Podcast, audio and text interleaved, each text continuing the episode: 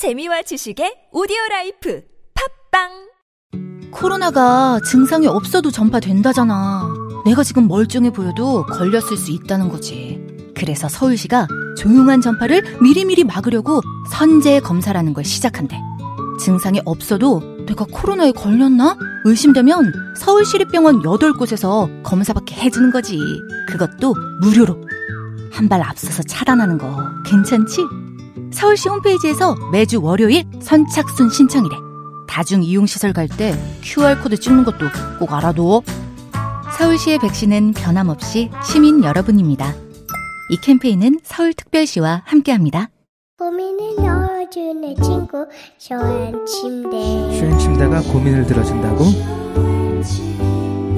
편안한 잠자리의 친구 쇼한 침대 그렇게 편안하니?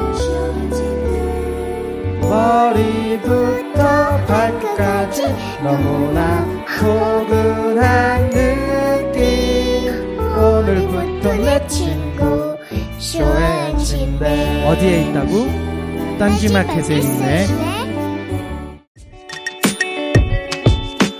영어 실력만 향상되는 게 아니라 이러다 정말로 인생이 바뀔 것 같다. 무한도전 김태호 PD 강력 추천. 통역사 출신 영어 독학의 신이 알려주는 궁극의 영어 마스터 비법. 영어 책 한 권 외워봤니? 영어 책 한 권이 통째로 복사됩니다. 영어 책 한 권 외워봤니? 위즈덤 하우스.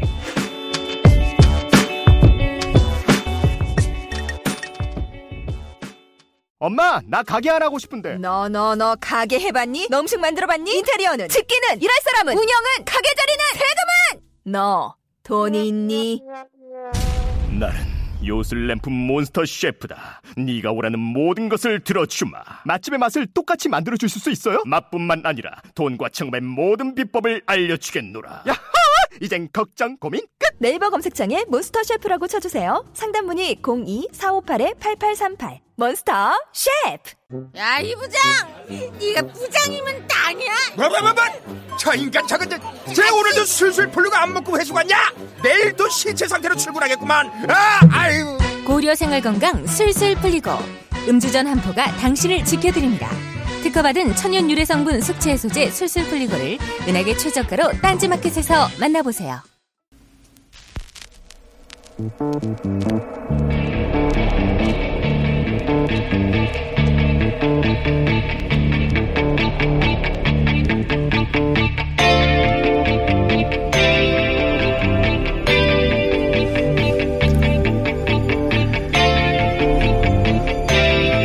안녕하세요. 김호준입니다. 탄핵 심판일이 다가오자 박 대통령 변호인단은 특검 자체가 위헌이라고 주장하고 있습니다. 말이 안 되죠. 특검 임명장을 수여한 당사자가 바로 박 대통령이고 특검 조사에 협조하겠다는 약속까지 했었습니다. 또 변호인단은 헌재에서 탄핵이 만약 인용이 되면 유엔사나 국제사법재판소에 제소할 것이며 국제사법재판소가 있는 네덜란드 헤이그에 현지 한인 변호사들과 소송을 준비 중이라고 했습니다. 실소를 금치 못할 말입니다. 국제사법재판소는 국가 간 분쟁을 다루는 것이죠. 박 대통령이란 국가와 헌법재판소란 국가 간의 분쟁이 났나요? 국제사법재판소는 이런 사안을 아예 받아주지도 않습니다. 네덜란드 헤이그에서 활동 중인 현지 한인 변호사 누가 국제사법재판소에서 특정 국가의 탄핵 결과를 다시 심판해 준다고 했답니까? 이런 건 주장이 아니라 구라라고 합니다. 아무리 구라를 쳐도 좀 말이 되게 쳐야죠. 김원준 생각이었습니다.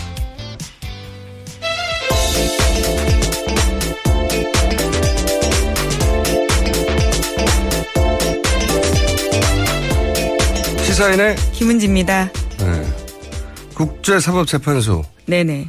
아, 박 대통령 변호인단이 워낙 그동안 뻥을 세게 쳐서 웬만한 뻥엔 제가 면역이 돼 있어요. 이건 정말 여태 뻥 중에서 정말 군계일학 군계일 뻥이다 이건 정말 국제사법재판소에서 어, 헌재판 이게 제가 보기에는 가짜뉴스의 소재로 제공하는 것 같긴 한데 여기는 국가 간 분쟁을 다루는 거거든요. 영토 분쟁이나. 예, 그런 사실을 알고도 일부러 그런 주장을 할 가능성이 큽니다. 가능성이 큰 게 아니고 당연한 거죠. 이 예. 변호사가 한 얘기인데. 이거 외교적 분쟁 다루는 건데, 박사모가 정부는 모르겠어. 그럼 제소를 할 수 있죠. 근데 박사모가 정부라 하더라도 제소할 상대가 없잖아요. 그렇잖아요. 국가 간 분쟁인데. 참네. 탄핵 인용되면 박 대통령은 그냥 개인이에요. 그렇죠. 네, 전직 공무원이에요, 공무원. 이, 그 국제사법재판소를 비판하는 사람 중에 개인, 단체, 기업들 제소를 안 받아준다고 비판하긴 하는데, 아예 그, 이 국제사법재판소가 생긴 이래로 재판 결과를 다 공개하거든요. 홈페이지 가보면 46년인가 47년부터 재판을 시작했는데 영국 대 알바니아인가요? 국가가 국가 대 국가예요 전부 다. 당연하죠. 그러, 그러라고 생긴 건데. 제가 만약에 화성에 제가 소유한 화- 주상 복합 건물이 있습니다. 뭐 이런 말을 했다고 쳐요. 그러면 기사에 그냥 실어줍니까? 말도 안 되는 소리라고 하지? 그게 이거는 언론이 그냥 받아 써주는 게 말이 안 되는 거예요. 말이 안 되는 주장을 했는데. 더구나 법을 가장 잘 아는 변호사가. 게다가 더 웃긴 거는 헤이그에서 활동 중인 현재 한 한인 변호사들과 소송을 준비 중이라고 한 발 더 나간 뻥이죠 이게. 정말 가짜뉴스의 그 행태를 그대로 띄고 있는 것 같습니다. 그러니까요 헤이그에서 활동 중인 현지 변호 이런 말을 하면 아 그래요? 헤이그에 활동 중인 현지 변호사 사무실 연락처 좀 달라고 기자들이 물어봐야죠. 있을 리가 있습니까 이런 사람이? 아 정말 최순실 씨 같은 경우에도 유엔 인권위에다가 자기 인권 침해 당했다고 제소한다 그랬었거든요. 그러니까 이제 가짜뉴스의 소재이고 예. 부당하다는 걸 말하려는 건데 이런 얘기를 하면 되물으면 되잖아요. 헤이그 한인 변호사 누군가요? 한 번만 물어보면 됩니다. 나올 리가 없거든요. 설사 헤이그에 활동 중인 현재 한인 변호사가 있을 수 있- 있다, 아, 있다 하더라도 더군다나 그 사람은 여기에 이 탄핵 결과를 가지고 국제사법재판소에 갈 수 없다는 거를 당연히 다 알죠. 그걸 왜 몰라요? 야, 이런 뻥을 칩니까? 이, 이런 뉴스를 그냥 고, 고스란히 실어주는 게 문제예요. 아, 정말. 자, 아, 첫 뉴스는 뭡니까? 네, 국가정보원이 어제 헌재 정보 수집한 사실은 있다라고 인정을 했는데요. 어제 열린 국회 정보위에서 이병호 국정원장이 밝힌 바라고 김병기 더불어민주당 간사가 브리핑했습니다. 그러니까 헌재에서 헌재를 담당하는 조직과 인력 존재하고 정보 수집 행위 있었다 이렇게 인정을 한 거죠. 정보 수집은 예. 했는데 사찰은 안 했다? 네, 그렇게 해명하고 있습니다. 왜냐면요, 사찰이라고 하면 도청을 하든 미행을 하든 그런 게 있어야 하는데 절대 그런 건 없었다. 이렇게 이병호 원장이 주장하고 있거든요. 아, 사찰의 정의가 도청과 미행이에요. 카톡 보면 어떻게 돼요? 카톡. 응? 문자를 보거나 통화 내역을 확인하거나. 예전에 그 이탈리아 해킹팀의 제품, 해킹 네, 제품. RCS요. 예. 예. 어, 그 제품은 뭐 한다고 하고 했습니까? 네. 그리고 이유가 더 재밌어요, 이유. 뭐. 국, 아니, 현재 재판소를 왜 예, 정보 수집을 하느냐 했더니 이제 대공 뭐 이런 얘기 했는데 현재 공산당이 있다는 얘기입니까? 뭐 대공이 왜 나와요, 여기서. 예. 대단히 웃긴 변명이라고 생각이 드는데 국가정보원이 아니라고 할 때 국가정보를 압수수색을 한다든지 뭘 할 수가 없잖아요. 예. 이렇게 부인하겠죠, 당연히. 네, 허용된 범위에서만 여기도 한정해서 인정하고 있어가지고요. 쉽지 않습니다, 압수수색. 그, 근데 이제 오히려 SBS가 보도했던 사실관계가 상당 정도 맞다는 건 드러났죠. 거기 실제 지목한 그 사급 직원이 대법원을, 헌재를 담당하는 건 맞다. 네, 올해 초부터 담당하고 있다라고 사실이라고 예. 인정했습니다. 그리고 2013년, 15년은 법원을 담당한 적도 있고 네. 이 기간이 왜 중요하냐면 그때 이제 양승태 대법관 사찰 문건 얘기가 나왔으니까요. 사실관계는 맞았어요. 예. 근데 하지, 하지만 사찰은 하지 않았다. 정보 수집만 했다. 술 마셨는데 술 마시고 운전했는데 음주운전은 아니다. 뭐 이런 비슷한 네. 얘기죠. 다만 양승태 대법관 사찰 문건 관련해서는 그 직원이 관계 없다 이렇게 밝히기도 하긴 했는데요. 그 직원이 관계 없다고 한 건지 예. 그 대상이 양승태 대법관을 마이 아니라고 한 건지는 모르겠으나 여하간 뭐 으레 예상했듯이 부인했습니다. 예, 네, 부인- 속칭 국정원 법조팀 있다라는 거죠. 네. 자, 어, 다음 뉴스는요? 네, 특검 관련된 뉴스인데요. 특검이 김영재 원장의 부인인 박채윤 씨가 지난해 초 우병우 전 수석의 부인과 여러 차례 통화한 기록을 확보했다고 합니다. 그런데 박채윤 씨 같은 경우에는요, 이 사실을 적극적으로 부인했다고 하는데요. 그 이유가 최순실 씨가 우 전 수석의 부인의 휴대폰을 빌려서 자신과 통화한 거다, 이렇게 이야기한 겁니다. 굉장히 재밌는 뉴스예요. 이게 좀 헷갈리는데 김명재 원장 네.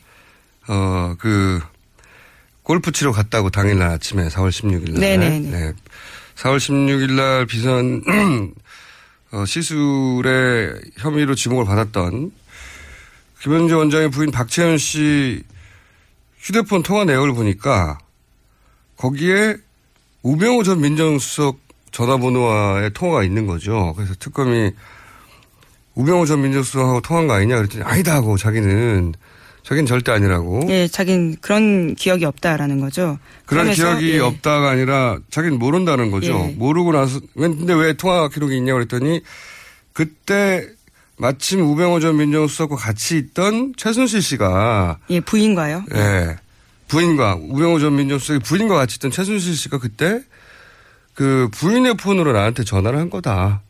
한, 한마디로 말하면. 근데 이제 이거는 김영재 원장 부인 박시현 씨의 주장이 어, 더 신빙성이 있는 것이 본인과 통화했다면 뭐 그 자체가 불법이 아니기 때문에 통화했다고 말할 텐데 자기는 모르고 그때 같이 있던 최순실 씨가 그 우정 우병우 전 민정수석의 부인 폰으로 전화를 했다는 거잖아요. 예. 이게 재밌는 게 어, 우병우 전 민정수석의 부인은 최순실 씨를 아는데 우병우 민정수석은 모른다고 한 게 되는 거 아닙니까? 뭐 장모도 되면. 지금 모르고 하고 모른다고 네. 하고 있고요. 장인은 최태민 씨하고 절친이라고 했- 이제 그런 증언이 나왔고 예. 장모는 최순실 씨하고 40년 전부터 이제 구국 뭐였죠 봉 봉사단. 봉사단. 예. 그때부터 알았던 사이라고 이제 증언이 나오고 있죠. 사진도 나왔고 우병우 민정수석의 결혼식에 최태민 씨가 왔다고도 증언이 나왔고 그리고 이번에는 이제 우병우 민정수석 부인이 최순실 씨와 가깝다라고 하는 정황이 나왔는데 우병우 민정수석만 몰라요 최순실을 온 가족이 속인 겁니다. 장인 장모 부인 모두가 최순실을 안다는 사실을 다 속인 거죠. 예. 굉장히 재밌는 기사입니다. 네. 앞으로 이거는 이제 검찰 특수본에서 더 추가 조사를 하겠죠. 예, 왜냐면요. 특검에서 더 수사를 진행할 수 없었던 게요. 이 헤드, 해, 이 휴대폰이 속, 그러니까 대포폰이었다고 합니다. 음. 그래서 이영선 행정관이 개통해 준 건데 사건이 터지고 버리라. 라고 해서 실물을 확보하지 못해서요. 더 수사를 진행하지 못했다고 합니다. 실물을 확보하지 못했지만 통화 기록이 나와 있으니까요. 예. 네. 추가 수사가 어, 검찰에 의해서 우병우 민정수석 팀을 만들었다고 하니까 굉장히 재밌는 단신인데 재밌는 뉴스입니다. 그러니까 이제 우병우 민정수석의 가족 중에 우병우 전 민정수석의 이제 어, 가족 중에 본인만 모르는 거예요. 네. 일관되게 모른다고 하고 있죠. 자, 다음 뉴스는요. 네, KBS가 메인 뉴스에서 최순실 게이트, 박근혜 게이트 관련된 특검 수사 결과 발표를요, 한 꼭지만 처리했다고 미디어 오늘이 보도했습니다. 그리고 대신해서 같은 날 북한 보도만 열 꼭지를 했다고 해서요, 대비되고 있고 이에 대해서 KBS 내부에서도 비판이 나오고 있다는 겁니다. 예. 특검 수사 결과 발표를 모든 언론이 크게 받았는데 여기는 한 꼭지인데 그것도 여덟 번째인가 일곱 아홉 번째 뉴스였고요. 예, 나머지는 다 북한 뉴스. 북한 뉴스가 열 꼭지. 예. KBS 뉴스를 보면 곧 전쟁이 납니다 우리가. 이게 이제 권력이 아직 살아있다는 방증이죠. KBS가 이러는 건. 예. KBS가 뭐 북한 뉴스가 10배가 중요하고 특검 관련 발표는 10분의 1밖에 안 된다고 스스로 판단했겠어요. 네. 뉴스 데스크가 아직 권력 하에 영향력 하에 있다는 거죠. 원래 이 부정한 권력 스스로 물러나는 법이 없습니다. 자, 다음 수는요. 네, 또 특검 관련해서요. 박영수 특검의 부인이 관련 집회로 혼절하는 사태까지 빚어졌다고 CBS가 보도했습니다. 특검 관계자 말에 따르면 지병을 앓고 있던 박, 박 특검 부인이 집회로 인한 스트레스를 받으면서 결국 쓰러졌다라면서요. 잠시 외국으로 나가는 방안까지 검토 중이다. 이렇게 밝혔습니다. 그러니까요. 이건 경찰이 뭐 하나 몰라요. 예전에 세월호 관련 해서 집회가 있으면 세월호 그 노란 리본 있지 않습니까? 그것도 압수했었어요, 경찰이. 근데 이 방맹이 들고 지금 특검 집 앞에서 휘두르는데 그냥 둔다는 거 아닙니까? 말이 안 되는 거죠. 이 배지, 배지를 뭘 합니까? 그것도 압수했었는데 지금 경찰은 이 친박 집회에 대해서 대단히 관대한 건 명백한 사실이에요. 예. 역시 권력이 아직 살아있다는 방증 중에 하나죠. 다 수사엔 다 입건해야죠. 당연히. 네, 또 특검 같은 경우에도요. 가처분 신청했거든요. 집회 금지해달라고요. 27일에 했는데요. 집, 그 신문 같은 경우에는 6일에 열렸습니다. 그리고 아직까지도 결과가 나오지 않는데 말도 안 되는 거죠. 예, 네. 이런 건 빨리빨리 해줘야 되는 이익이 있음에도 불구하고 가처분 심리인데도 굉장히 느리게 진행되고 있는 거죠. 일부러 그런데 다 권력이 아직 살아있다는 겁니다. 예, 박 대통령의 권력이. 자, 다음 뉴스는요? 네, 김종인 전 더불어민주당 비대위 대표가 어제 탈당의 뜻을 공개적으로 표시했습니다. 그리고 나서 기자들과 만나서 대선 출마를 배제하지 않느냐라는 질문에 대해서는 그건 마음대로 생각하시라라고 이야기를 했고요. 또 새로 교섭단체를 만들려고 하는 정황도 보인다고 합니다. 음. 간만에 대선 읽긴 뉴스가 나왔네. 이 김종인 전 대표 관련 뉴스는 항상 개헌이라는 단어를 어, 세트로 읽어줘야 되는데 한 번 얘기를 제가 며칠 전에 한 것 같은데 개헌 이슈는 원래 개헌을 고리로 친박, 친문 제외 다 모여라 이거였거든요. 제 3지대니 뭐 빅텐트니. 그러다가 이제 탄핵 국면에서 이게 바뀝니다. 친박은 포함하는 걸로. 자유한국당, 바른당, 국민의당이 공동으로 개헌 전선을 만들어서 어 민주당 후보와 대결구를 만든다. 이렇게 바뀌어 가고 있는 중이에요. 왜냐하면 지금 현재 민주당 세가 워낙 지지율이 잘 나와서 어 근데 이제 자유당, 바른당, 국민당만으로는 200석이 안 되거든요. 개헌선. 여기에 그래서 민주당의 비문 세력이 합해져야 된다. 그러면 200석이 넘어가요. 개헌선이. 그 비문의 구심점이 김종인 전 대표다. 그래서 계속 김종인 전 대표를 거론해 왔던 건데, 음. 이제 그림은 김종인 전 대표가 그러면 이 비문 세력을 이끌고 탈당을 해서 본인만의 세력을 만들어서 그러기를 바라는 사람들이 있겠죠. 네. 그리고 나서 민주당 대 나머지 세력의 그 고리를 개헌으로 잡는 거죠. 이렇게 전선을 만들려고 하는 건데 이제 그 과정에서 특별한 주자가 없으면 본인이 직접 그 연대 대선 주자가 될 수도 있는 거 아니냐. 뭐 이런 전망이 나오는 거고요. 뭐. 근데 정치인이 이제 큰 그림을 그리는데 그리고 그 큰 그림 속에서 자기 뜻을 펼치겠다는 게 나쁜 게 아니죠. 모든 정치인이 다 그렇게 하죠. 예. 근데 제가 이 탈당 뉴스 관련해서 어 재밌었던 대목은 국론이 양분되어서라고 하던데 우선 국론이 양분이 비율이 안 맞아요. 예, 8대 2예요. 양분이 아니고. 근데 어쨌든 본인이 그래서 국민 대통합을 이루겠다.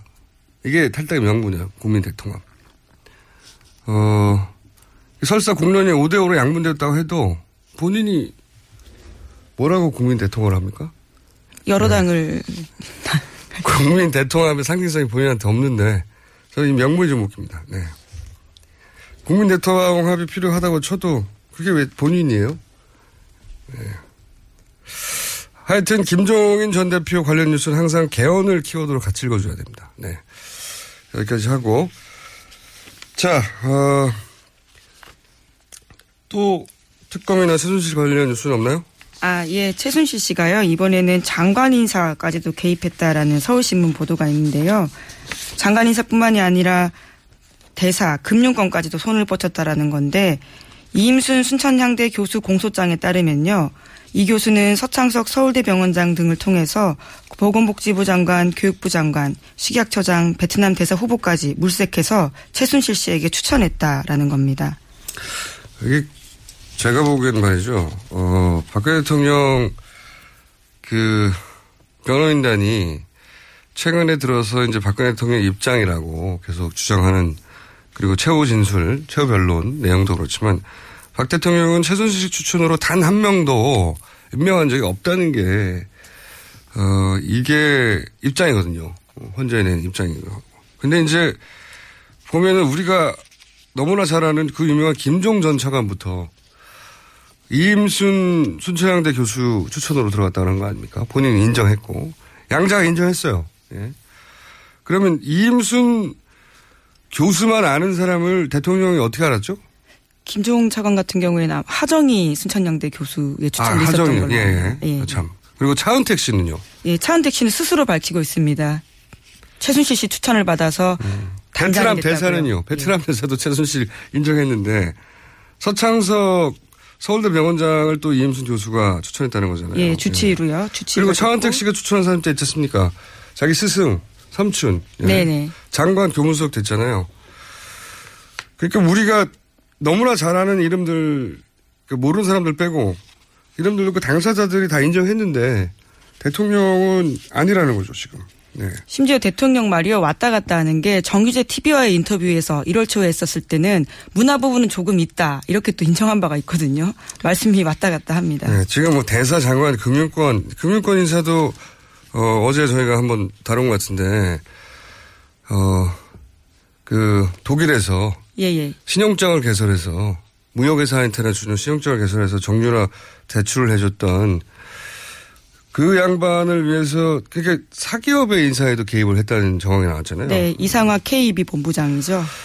어, 또 있어요. KT 광고 담당자로 들어가 있는 사람들. 네네. 네. 이동수 신혜성 씨요. 그 사람들은 뭐 대사 장관급도 아니에요. 그냥 사기업의 광고 담당자인데 그걸 대통령이 직접 지목해가지고 그, 그 사람들 취직시키려고 한거 아닙니까? 예. 네, 너무, 초, 예. 너무 많은데 우리가 모르는 건 더 많겠죠. 그렇죠. 초반에 조금 등장했었는데요. 대한항공의 고 아무개시라고요. 거기도 인사를 개입했었다라는 의혹이 있었습니다. 지점장으로 갔던가요? 예. 네, 독일에 대한- 있다가 제주도로 갔었는데요. 제주도에, 예. 예. 그, 그 당사자들은 인정을 해요. 당사자들은. 그리고 추천하는 사람들도 내가 추천했다고 하고, 그리고 자기가 추천하는 사람이 결국 임명되는 걸 보고 깜짝 놀랐다. 뭐 이런 얘기 계속 나오는데, 네. 임명권자는 아니라고 하는 거죠. 예. 나는 단 한 사람도 그렇게 한 적이 없다. 예. 말이 안 되는 거죠. 예. 그러면 어떻게 알았대요? 한 명도 그런 사람이 없다고 하면 이런 제기되는 인물들에 대해서 나는 나의 루트로 이렇게 알았다라고 반론을 제기해야죠. 차은택은 이렇게 알았다. 김종은 이렇게 알았고 다 얘기를 해야 되는데 그건 없어요. 아니다. 당사자들이 다 예, 맞다는데 본인은 아니다. 게다가 다이어리도 나왔지 않습니까? 우리 종범실록에도. 네네. 거기에 인사 관련된 자료 정말 많습니다. 거기서 특히 그 KT 인사 같은 경우 메모 다 있잖아요. 네, 전화번호도 쓰여 있고요. 대통령이 하라고 해서 한 걸로 다 돼 있잖아요. 근데 아니라고. 자, 어, 한 꼭지 정도 더 제목 스크린 할 수 있을 것 같은데 뭐가 있습니까? 예, 지난 6일 경기 오산공구 기지에요. 사드 발사대 두 기가 아, 사드. 예, 도착했습니다. 큰 뉴스죠. 네, 저희가 어, 탈핵 국면에 국면이어서 사실은 미루고 있는 중요한 아이템 중에 하나인데 사드는 이제 미국이 중국을 상대하는 데서 우리를 장기말로 활용하는 거죠. 활용하는 거. 저는 그렇게 바라봅니다. 중국 입장에서는 중국 입장에서 바라보면 예전에 왜 케네디 시절에 구소련이 쿠바에다가 미사일 갖다 드리고 했잖아요. 그 쿠바 위기로 여- 여기는 거예요. 중국 입장에서는. 바로 코앞에 다가오니까. 예. 바로 코앞에서 자신들이 미국에 대해서 가지고 있는 핵 견제 능력, 이거 약화시키는 장비가 오니까 중국은 이렇게 난리를 칠 수밖에 없죠. 예. 그, 사드 관련해서 제 불만은 다른 거 다 떠나서 이게 북한이 미국까지 이제 미사일을 날릴 수 있는 그 대륙간 미사일을 ICBM을 개발하고 있고 그걸 탐지하려는 것도 중국을 견제하기 위한 사드인데 미국도 말하잖아요. 사드는 미국 본토 방어용이라고. 그 미 군이 미 의회에서 예산 따낼 때 그렇게 보고해요. 본토 방어 영웅이라고. 어 트럼프도 얘기하셨습니까? MD 시스템이라고 미사일 방어 시스템이라고. 예, defense. 우리 국방부만 MD 시스템 아니라고 부득부득 우기고 있어요. 미국에서는 다 맞다고 하는데. 근데 이제 우리가 이걸 받아들여주면서 그 반대 급부로 미국으로부터 우리가 받는 게 뭐냐 이게 있어야 될 거 아니에요. 예. 좋아. 국제 정치 역학적으로 이걸 받아줄 수밖에 없는데 어 그리고 중국은 반발하는데 우리는 이렇게 해야 할 무슨 군사적인 외교적인 또 뭐 경제적인 이유가 있어. 이걸 설명해 줘야 되는데 마치 사드가 오로지 한반도만을 위한 것이라고 거짓말을 하니까 저는 이게 제일 큰 문제라고 생각해요. 이런 이유, 이런 손실이 있고 이런 이익이 있는데 이걸 따져봐라. 이렇게 말해야 되는데, 아, 다 아니라고. 미국이 우리한테 우리를 위해 설치해 주는 거라고. 말도 안 되는 소리죠. 아니, 사드가 우리나라만을 위한 건데 미군이 왜 자기 비용으로 설치합니까? 예. 네, 미국은 자기 이익이 없는 곳에 자기 돈을 안 써요. 말도 안 되는 소리인데 그런 얘기를 하니까 화가 나는 거죠. 예. 미국이 우리한테 이런 걸 요구했고 우리는 그걸 내주고 거꾸로 우리는 이걸 받는다. 그런 설명을 안 하니까 화가 나는 겁니다. 기본적으로. 이 얘기는 이제 탄핵 이후에 저희가 본격적으로 어, 다뤄보기로 하죠. 자, 오늘 여기까지 하겠습니다. 시사인의 김은지였습니다. 감사합니다. 여성 여러분, 골반이 삐딱하면 허리가 아파요. 아, 아랫배가 나와요. 골반이 바로 서야 건강도 아름다움도 바로 섭니다. 바디로직을 입으세요. 토크밴드의 입체적인 탄력이 틀어진 골반을 바로잡습니다. 간편하고 확실한 골반 교정 타이즈. 바디로직. 삐딱한 남성 골반에도 역시 바디로직. 바디로직의 효과를 못 느끼셨다면 100% 환불해드립니다. 자세한 환불 조건은 홈페이지를 참조하세요. 굶고 뛰고 땀 빼고 다 해봤다. 그래봐야 소용없었다. 다이어트는 결국 먹는 게 문제 동결건조 채소와 곡물, 단백질, 그리고 효소와 비타민, 미네랄로 만든 다이어트 전용 그린 스무디로 하루 한두 끼만 바꿔 드세요. 검색창에서 비타샵을 검색해 주세요. 아무도 묻지도 따지지도 않고 가입하셨다고요? 보험은 너무 어려워요. 걱정 마십시오. 마이보험 체크가 도와드립니다. 1800-7917 마이보험 체크로 지금 전화 주세요. 1800-7917 이미 가입한 보험이나 신규 보험도 가장 좋은 조건을 체크해서 찾아드립니다. 인터넷 한글 주소 마이보험.com 또는 카카오톡에서 아이디 검색 마이보험을 친구 추가하여 상담하실 수 있습니다.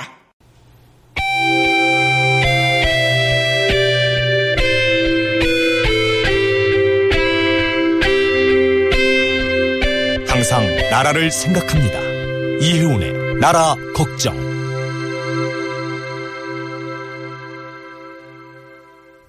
나라 걱정 이전에 당 걱정이 심각한 상황입니다. 이혜원 의원 나오셨습니다. 안녕하십니까. 안녕하세요. 네.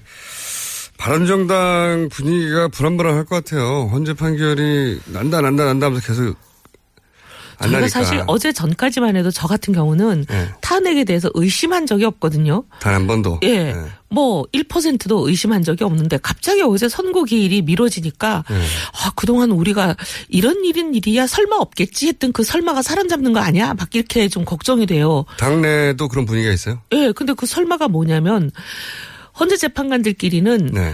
평결은 그냥 각자 자기 소신을 얘기하는 거니까 그거는 예. 뭐 만장일치가 될 필요는 없고 예. 표결로 몇 대 몇 하면 되는 거 아니에요? 네네. 그냥 여섯 표만 넘으면 되는 거니까. 네. 아, 여섯 표, 뭐 다섯 표, 어쨌든 여섯 3분의 2. 표, 예. 뭐, 일곱이 되든 여덟이 되든 네. 달라지는 거니까. 근데 이제 합의, 만장일치 합의를 이뤄야 된다는 게 선고 기일 지정이라는 거였잖아요, 원래부터. 네. 그래서 만약에 박, 이제 대통령 측을 편들어주는 엑스맨이 있다면 네. 그 엑스맨들이 쓸 가장 좋은 전략은 뭐냐. 평결에서는 자기들이 아무리 반대표를 던져봐야 이거를 어 뒤집지 못한다면 선고 기일을 3월 13일 이후로 넘겨서 이정미 재판관이 퇴임하게 만들고 그래서 7명 체제를 만들면 탄핵을 뒤집을 수 있는 거 아니야. 만약 엑스맨이 2 명이라면. 혹은 이제 새로 임명될 어, 재판관이 이제 지명이 됐으니까 새로 그- 임명된 그 지표 그분이 지명이 되려면 한 달 정도 한 달 걸려 걸리죠. 걸린단 말이죠. 그러면 네. 그, 그동안 공전하는 거죠. 네. 그러면서 연기되는 거죠 또 다시. 심지어 이제 새로 지명된 이 재판관에 대해서는 이제 주변에 지인들의 평이 뭐냐면 어 손해를 좀 보고 압박을 좀 받더라도 소신대로 하는 걸 본 적이 없다. 소신대로 하는 걸 본 적이 없다. 보통 그러니까- 이제 앞문장을 보면 손해를 보고 압박을 받더라도 반드시 소신대로 한다에 아니 근데 그 지인들이 앞문장이- 그렇게 얘기를 해요. 뭐 사법연구소원 동기생이나 이런 사람들 몇 군데 전화해봤더니 늘 보면 누구랑도 이렇게 사이가 나빠지는 걸 원치 않기 때문에 않고. 예, 네. 척을 지지 않으려고 하기 때문에 특히 이제. 윗사람이든 자기를 추천한 사람이든 이런 사람들과 굉장히 잘 지내려고 하는 성격이다 이렇게 얘기를 해요. 그런 우려가 좀 있다. 네. 예. 그분의 실력을 떠나서 그분의 성향이 그러하다는 그러하다는 어, 세평이 있다는 거죠. 세평이 있어요. 예. 예. 그래서 이제 걱정하시기로는 3월 13일을 이러다가 넘기는 거 아닌가. 예, 넘기면 이건 완전 탄핵은 정말 위험해지는 상황이 네. 되잖아요. 넘겨서 어 혹시 이제 그러면 7인 체제가 되니까 그럼 음. 새로 임명하자고 하고 또 한 달 지나가게 될 거고 그리고 나서도 그 8인 체제에서 이제 그 이전과는 다른 양상 예. 이 벌어져 가지고 이게 이제 기각이 돼 버린다든가 예를 들면 뭐 뭐 각하가 된다든가 가능 가능성에 관한 얘기인데요. 새로 임명될 걸로 예상되는 분이 예를 들면 어떤 압력이나 이런 거에 영향을 받아서 예. 기각 쪽으로 돌아선다든가 기각 쪽으로 돌았으면 이거는 탄핵은 안 되는 거죠. 예. 계속 끌고 그냥 연말까지 갈 수도 있는 상황이 돼버리는 거예요. 두 명의 소위 엑스맨이 실제 존재하는지 아닌지는 모르겠으나 그런 얘기들이 많았는데 예. 지금 시점이면 나와야 하는 건데 아직도 안 나오는 걸 보니까 너무 불안한 혹시 거죠. 그 엑스맨 설이 사실인가 이렇게 생각이 되면서 막 갑자기 어제 굉장히 저희는 많이 걱정했어요. 내부적으로. 예. 네. 제가 진작부터 걱정하라고 말씀드렸잖아요. 아예 근거 없는 얘기는 아니다 싶은 여러 가지 정황들이 있는데 물론 뭐 그렇다고 해서 반드시 그 두 사람 혹은 뭐 두 사람 이상일 수도 있는데 그 사람 그분들을 성향 분석 뜻대로 된다는 건 아니지만 이게 안심만 하고 바라볼 일은 아니다라고. 예. 그렇다고 뭐 저희가 뭐 헌재를 압박할 수도 없고 할 수 있는 카드는 없죠. 아, 정말 기도만 하고 있어요. 더더군다나 바른정당 같은 경우에는 탄핵을 기치를 들고 분당한 곳이기 때문에 탄핵을 기치로 분당을 했기 때문에 지금 태극기 부대는 완전히 바른정당이 배신자라는 등 완전히 바른정당만 타겟으로 해서 죽이려 죽이고 있잖아요. 거기다가 또 이제 저희는 기각이 되면 전원 총사퇴 의원직 빼지 떼겠다 이렇게 했기 때문에 저희는 이제 기각되는 순간 뭐 사라지는 상황이 될 것 같아요. 저는 사라지진 않을 거라고 봐요. 아, 네. 왜냐하면은 어, 사퇴서 내도 국회의장, 의장이- 예, 의장이 받아줘야 되는데 그런 국회의원 그만큼의 국회의원이 한꺼번에 사라지는 걸 국회의장이 받아줄 리가 없죠. 하지만 어쨌든 정치적으로는 굉장히 입지가 좁아지는 음. 네. 상황이 되는 거고 네, 네. 좁아지는 정도가 아니라 이제 뭐 어떻게 합니까 이거 그게 말도 안 된다고 생각이 드는데 이 정도 사안에도 탄핵을 못하면 정말 어떻게 하라는 거죠? 아니 사실은 이게 뭐 바른정당의 문제가 아니라 대한민국의 문제죠. 그러니까요. 만약에 이런 혐의, 증거, 물증, 온갖 개 증언 이렇게 나왔는데도 탄핵이 통과가 되지 않는다면 탄핵은 도대체 언제 쓰라고 만들어 놓은 제도인지. 그러니까요. 이- 정말 이 정도 사안 이건 헌법에서 탄핵이란 제도를 없애는 게 맞다고 생각해요. 저도 그렇게 생각하는데, 네. 예. 하지만 우리는 8인 중에 한 명이 아니기 때문에. 자, 어, 아, 그리고 저, 저희 PD가 기도하신다고 하니까 기도는 저쪽이 훨씬 많이 하는 것 같다고 지금. 그쪽이요? 3일절 나와서도 하고. 이런 말 하면 죄송하지만 도대체 누구 기도를 들으실지 분명할 것 같아요. 이분 행보에 대해서 어떻게 생각하십니까? 이게 영향을 바른당에도 미칠 것 같은데, 김종인 전 대표가 아. 탈당하셨잖아요. 네. 근데 탈당을 예고했죠. 곧 탈당할 것 같은데. 오늘 탈당기를 접수한다고 또 뉴스에 났더라고요. 네, 근데 그 뉴스들이 맞는 적이 별로 없어가지고요. 아, 그래요? 네. 그런데 여하간 이게 이제 바른정당에는 민주당에는 좋지 않은 뉴스고 바른정당에는 좋은 뉴스 쪽으로 분류될 수 있는 건데 예, 딱, 딱 그렇지만 않다 하더라도 어, 하나의 가능성이 열릴 수도 있으니까. 자 김종인 전 대표가 우선 대선 후보 로 본인이 직접 선수로 뛸지도 모른다 이런 얘기들이 있는데 그건 어떻게 보세요? 저는 현재로서는 뛸 가능성이 99%다. 그리고 정말 앞으로 이제 뭐 정치 상황이 격변을 해서 예상치 못한 김종인 대표님 생각에 전혀 예상치 못했던 상황이 전개된다면 이게 이제 의도가 무산되는 거죠. 계획은 네. 세웠지만 실행이 안 되는 그런 상황이 될 수 있는데 그런 특별한 이변이 없으면 저는 실행하실 것 같다. 대선 주자로 출마하실 네, 거라고. 왜냐하면 지난 언- 9월 달부터 벌써 네. 주변에 있는 분들 얘기가 나온다. 어, 그리고 상당히 준비해 하고 있다. 뭐 심지어 어떤 분은 실탄도 준비하고 있다. 실탄이라 하면 자금. 자금. 네. 어, 그러니까 김종인 전 대표가 새누리당에도 있었기 때문에 그 그쪽 분들하고도 친하잖아요. 친한 네. 분들이 많은데 그 소식통이 그런 소식통을 통해서 나온 이야기가 본인이 직접 나올 준비를 지난 9월부터 이미 하고 계셨. 하고 그때 계셨다. 9월 달에 제가 그런 얘기를 들었어요. 9월 초에. 그 이후로 쭉 들은 얘기 좀 해보세요 한번. 들은 얘기는 어쨌든 계속 그 얘기 진, 진행형이에요. 진행형 예, 계속 근데 준비 이제. 그때 당시로는 연말 전에 선언을 하시지 않을까 했는데 이게 이제 계속 생각보다는 좀 미뤄져서 오늘까지 왔는데 해서 이제 다 타이밍 밀렸고 예, 사실 9월 달만 하더라도 최순실 사태는 예상도 못했던 그렇죠. 시점이잖아요.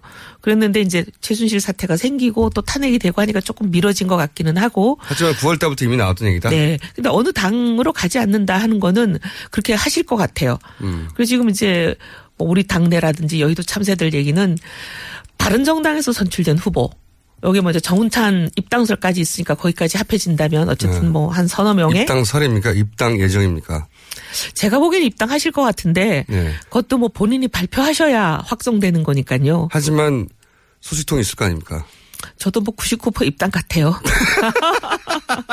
자, 그럼 99% 입당 이후에 예. 바른정당에서 이제 그러면 대선 후보가 3명이 되는 거죠, 현재. 어, 세명 되는 거죠. 세명 네. 되고 바른 정당에서 어쨌든 경선을 통해서 누가 후보가 선출되잖아요. 그다음에 국민의당 쪽에서도 손학규 후보가 되든 뭐 안철수 후보가 네, 되든 누가 되든 한 명이 되고. 한 명이 되고. 천정배 전 대표도 있습니다. 어머나 죄송합니다. 천 대표님 정말 죄송합니다. 네. 그런데 그렇게 되고 나면 이제 김종인 지금 전 대표 경우에는 네. 독자 세력으로 계시다가 네. 결국은 이 독자 두- 세력이 있나요, 근데? 지금은 혼자 나오는데. 아니 뭐 배지가 좀 따라 나오지 않겠어요? 글쎄, 그거 쉽지 않을 것 같은데요. 최소한 진영 의원 정도는 따라 나오지 않겠어요? 그렇다는 얘기는 하긴 하죠, 요즘. 네, 네. 어쨌든 뭐 두 명이면 뭐 세력으로 봐드리죠 뭐. 예, 그렇다고 치고. 어, 그래서 계시다가 결국 이 어떻게 보면 세 개의 small tent가 연합, 단일화, 연대 뭐가 됐든지 간에. 음, 그럴 때 본인도 선수의 한 사람으로 나와서 그럼 하나의 big tent가 되지 않나. 음, 거기서 결국은 선출 본인이 선 선택받는 그런 길로 나서게 될 거다. 그런 얘기네요. 지금 그게 이제 김종인 전 대표의 내심 생각하고 계시는 구상이 아닐까. 음. 저도 비슷하게 생각합니다. 네. 그러면 상식적으로 보기에 그렇게 보이죠? 예, 다들 뭐그 그런 정도 외에는 기- 길이 없잖아요. 본인이 다른 길은 상상력 부재인지 제가 예. 잘 머리에 떠오르지 본인이 않아요. 정당을 만들 수도 없고 네. 그러기엔 시간은 너무 없고요. 그리고 본인이 다른 당에 들어가기에는 본인이 생각한 본인의 위상. 음. 본인 스스로는 당 대표급인데 다른 데 들어간다는 것도 그렇고 그죠? 다른 당에서 당 대표 맡으십시오 하고 어 오라고 할 리도 없잖아요. 그것도 그렇고. 다, 들 그렇게들 생각하시는 것 네. 같아요. 그러니까 어느 정당으로는 가지 않겠다. 어떤 정당으로든 네. 그 말씀이 다 믿어지는 거죠. 예, 그래서 본인이 밖에 있으면서 밖에 있으면 그냥 자기가 나 대선 후보야 하면 그냥 대선 후보 되는 거니까요. 경선도 할 필요 없고. 경선도 필요 없고. 예. 제가 보기엔 경선하면 집니다. 당내에서. 어디 들어가서 하든 간에. 다 져요. 그런데 그렇게 선언을 해서 이제 그 본인도 선수의 한 사람으로 뛰어들 가능성이 99%다. 그런 얘기면 오래됐다 이미. 예. 9월 달에 그 얘기 들었을 땐 되게 충격이었어요. 네. 뭐 심지어 실탄 얘기까지 나와서 실탄. 어, 그 정도까지 구체적으로 계획을 세우시나? 네. 이제 이게 뭐 소문이니까 그렇게 생각했었는데 점점 시간이 지나면서 아, 나오시는 길로 가는구나. 그렇게 음. 생각했죠. 드디어 이제 직접 행보를 한 발 뗐구나. 근데 예. 거기다가 어떻게 보면 울고 싶은데 뺨 때리 준 격으로 민주당이 또 상법 개정안까지 거의 날려버렸잖아요. 네. 저는 그 이해를 못하겠어요. 왜 그랬는지 민주당이 그렇게 개혁 개혁. 얘기하면서 네. 특히나 이번 최순실 사태로 보면 얼마나 재벌의 구조 개혁이 필요한지 절실한지 온 국민이 자. 공감을 하고 있는데 민주당을 깔 수 있는 타이밍이니까 마음껏 공격하세요. 그건 뭐 민주당 의원들이 나오면 나중에 얘기하겠죠. 근데 제가 더 궁금한 것은 이거예요. 그 바른정당에서 혹은 의원님이 보시기에 대선 후보로서의 경쟁력은 있다고 보십니까? 독자적인? 누구 저기 김종인. 김종인, 전 대표요. 네. 사실 대문 참 잘하실 분인데 네. 우리 정치의 비극은 대문 잘하실 분들이 꼭 잘 되기가 어렵더라고요. 대부분 잘하실 분에 동의하는 분도 있고 안 동, 동의하지 동의 않는 안 하는 분도 있겠지만, 네. 어쨌든 제가 궁금한 것은 지지율이 나오겠냐 이겁니다. 한마디로 말하면. 제가 이제 함축적으로 말씀드렸잖아요. 대문 잘할 분들이 꼭 보면 되게 어려운 게 지지율이 잘 안 나온다는 뜻이죠. 지지율은 안 나올 것이다. 네. 치명적인 이야기네요. 자, 정운찬 그러면 어, 전 총리죠. 네. 예. 정치인들은 항상 직전에 가장 높은 직책을 불러줘야 되니까. 정운찬 전 총리는 얘기가 거진 되어 가는 중인 걸로 지금 보이는 건데 그러면 그죠? 정찬 총리 입장에서도 선택지가 많지 않은 것 같아요. 그렇죠. 네, 왜냐하면- 국민의당으로 감정적으로 틀어진 것 같고요. 아유, 개문발차라고 얘기하는데 얼마나 모멸적이에요. 개문발차가 뭐예요? 원래 그쪽으로 갈 어, 여러 가지 가능성을 마음이- 타진하고 계셨던 것 같아요. 저희 방송에도 나오셨는데 그때만 하더라도 국민의당으로 많이 기울어진 듯하게 얘기를 하셨는데 그 사이에 그때는 저희가 어떻게 보면 구애를 잘 안 했던 때거든요. 예. 절로 이제- 가겠거니 하고 있었구나. 아, 근데 우리 사람인 줄도 모르고.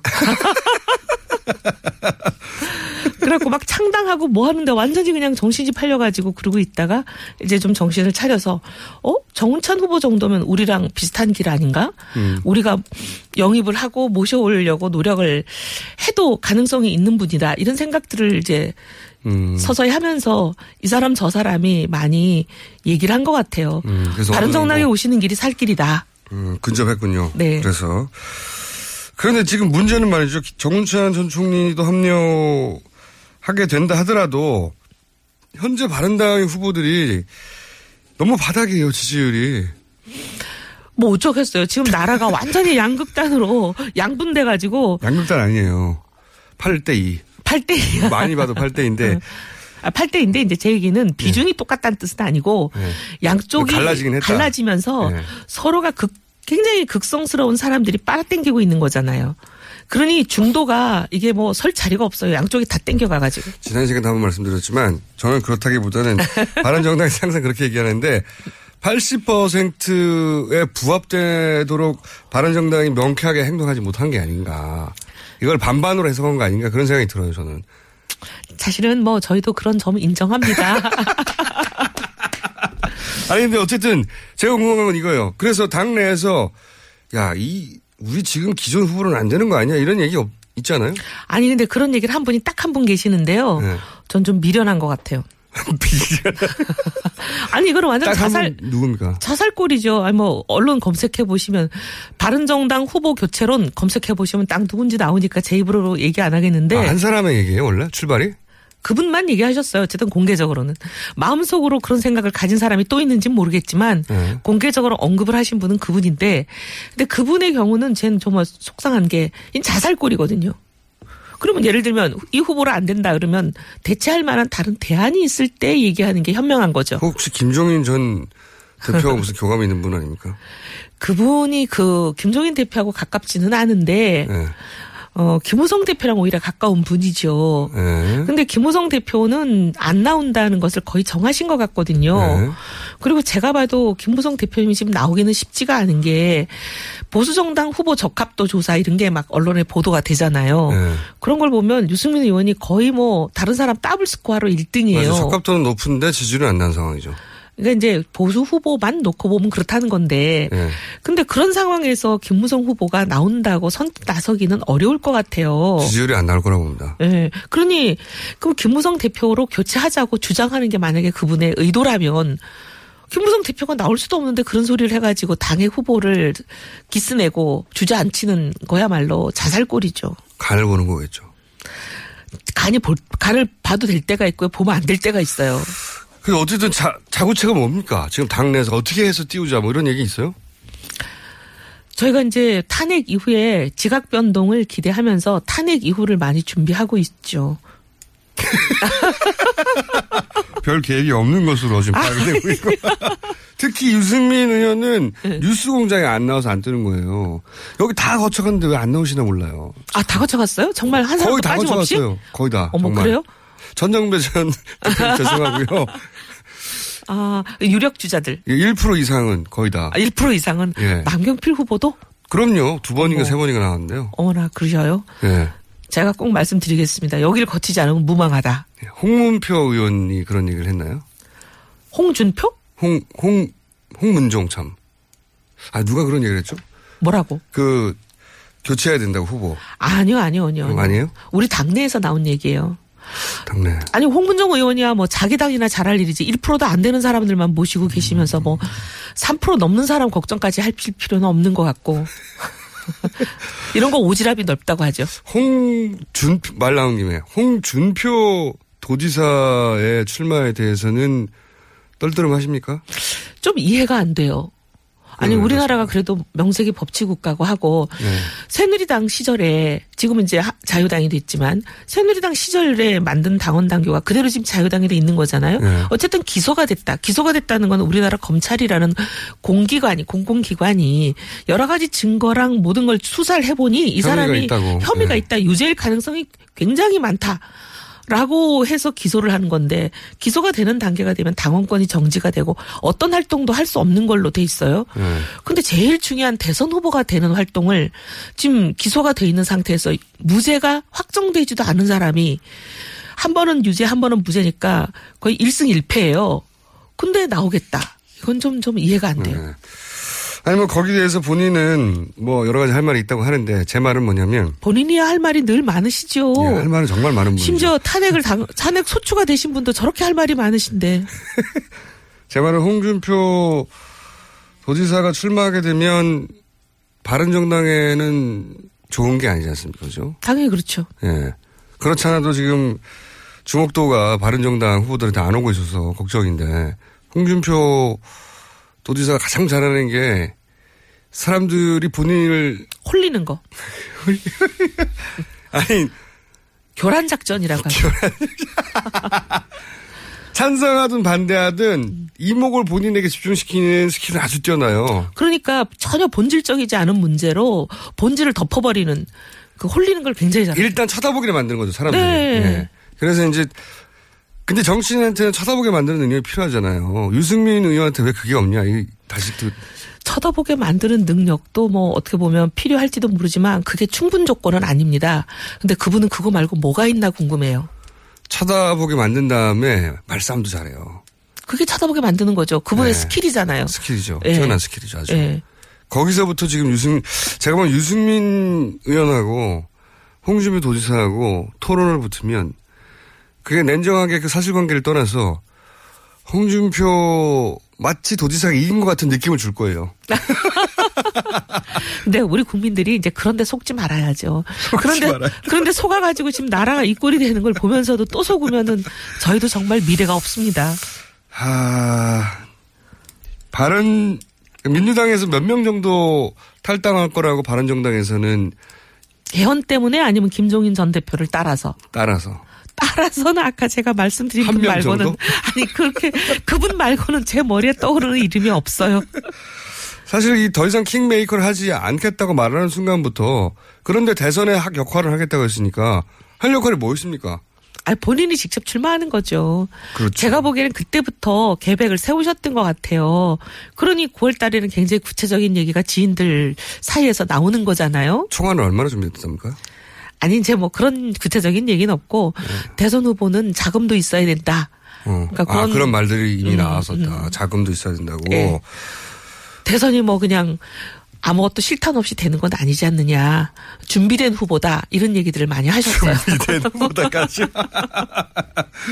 자, 남 얘기 할 때가 아닌데, 바른정당. 탄핵이 인용된 이후에, 만약 인용된다면, 인용된 이후에는 자유 한국당과 바른정당의 포지션이 확 바뀔 거 아닙니까? 라고도 전망하고 있죠, 바른정당 내에서도.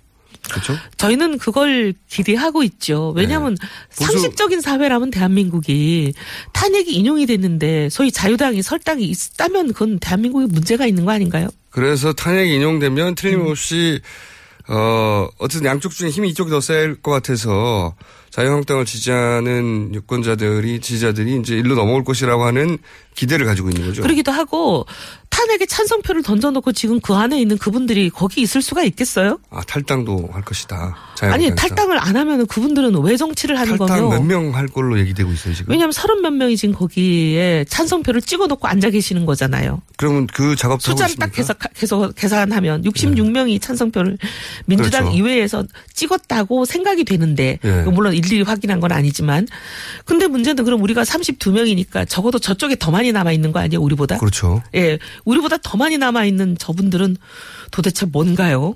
네. 그러면서 지금 당론은 탄핵은 되면 안 된다.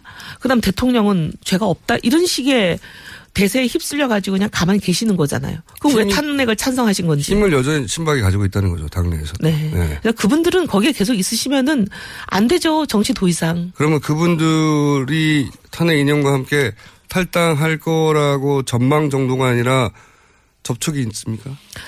접촉은 뭐 이제 개인들끼리 3, 4, 5 친한 의원들 통해서 뭐 우리가 언제 가야 돼? 언제 나오면 좋은 거야? 뭐 이런 얘기들을 하신다 그래요. 어, 언제 가면 좋은 거야. 음. 예. 그런 얘기가 뭐 있기는 하지만 구체적으로 뭐 그런 게 한 30여 명 된- 된다. 아니 그런 접촉을 하는 사람이 30여 명이라는 얘기가 아니라 접촉을 하는 사람은 몇 명인지 안 쉬어봤는데 예. 접촉을 해야 될 사람이 30 몇 명인 거죠. 그렇군요. 탄핵 결과에 따라서는 이제 확 바뀌겠군요. 확 바뀌기를 기대하는데 아 우리 대한민국이 제발 좀 이제 정상성을 회복했으면 좋겠어요. 자, 오늘 여기까지 하고요. 네. 탄핵을 위해서 기도 중이신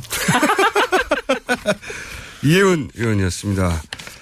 다음 주에 뵙겠습니다. 감사합니다. 저는 김어준이었고요. 어, 잠시 후 3부에서 다시 뵙겠습니다.